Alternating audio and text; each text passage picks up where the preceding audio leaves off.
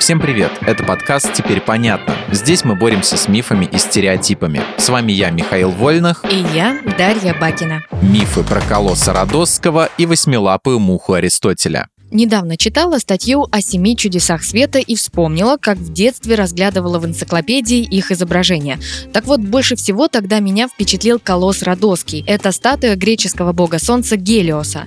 Говорят, что она была такой огромной, что корабли проплывали у нее между ног. Я тебя разочарую, но это миф. Во-первых, колосс не стоял, раздвинув ноги в гавани. Изначально его установили на площади греческого города Родоса. Отсюда, собственно, и название колосс Родосский. А как ты понимаешь, корабли не плавают по городским площадям. И во-вторых, статуя была высотой до 36 метров. Для сравнения, высота статуи Свободы 46 метров, то есть колосс ниже ее. Да, уж не те размеры, что я представляла, но все равно внушительные. Но я вот чего не могу понять. Если колосс не стоял в гавани, почему его именно там помещают художники. Откуда вообще взялась эта идея? До наших дней статуя не сохранилась, а раз ничего не осталось, современные художники вольны представлять его как угодно. Вот они исказили и размеры, и место прописки. Кстати, участи колосса не позавидуешь. Статуя упала из-за землетрясения в 226 году до нашей эры, но даже в поврежденном виде она впечатляла, до тех пор, пока Родос не захватили мусульмане в 652 году. Колосса они разрушили окончательно, а обломки бронзы халиф нагрузил на 900 верблюдов и продал евреям, чтобы подзаработать. Хотя задумка осталась жить. Ее переняли создатели «Игры престолов». Бравосийский титан срисован с этого чуда света. Да, доверяй, но проверяй. Особенно то, что читаешь в интернете. Это ты сказала очень кстати. И не только в интернете. Есть еще один пример того, что надо все проверять. Ходит байка, что когда-то Аристотель насчитал у мухи 8 ног и написал об этом в одном из своих сочинений. И до 18 века людям, видимо, не приходило в голову славить муху и пересчитать считать ее лапы. Хорошо, что был такой натуралист, как Карл Линней, который исправил оплошность. А до него многие, в том числе средневековые книжники, просто повторяли то, что вычитали в античных трудах и верили в это. Погоди, как 8? Разве не 6? Или действительно 8, если Аристотель написал? Или, может, ему попалась муха-мутант?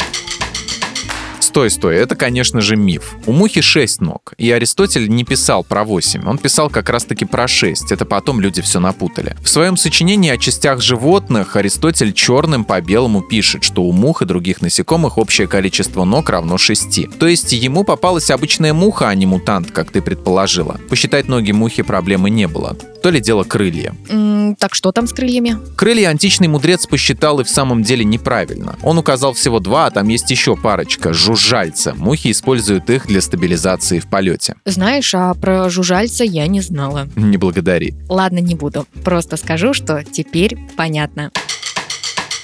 В этом выпуске мы использовали материал Дмитрия Сашко и благодарим автора за классное разоблачение популярных мифов. Полная версия текста на сайте Лайфхакера. Подписывайтесь на подкаст «Теперь понятно», ставьте ему лайки и звездочки. Новая порция разоблачений уже на подходе.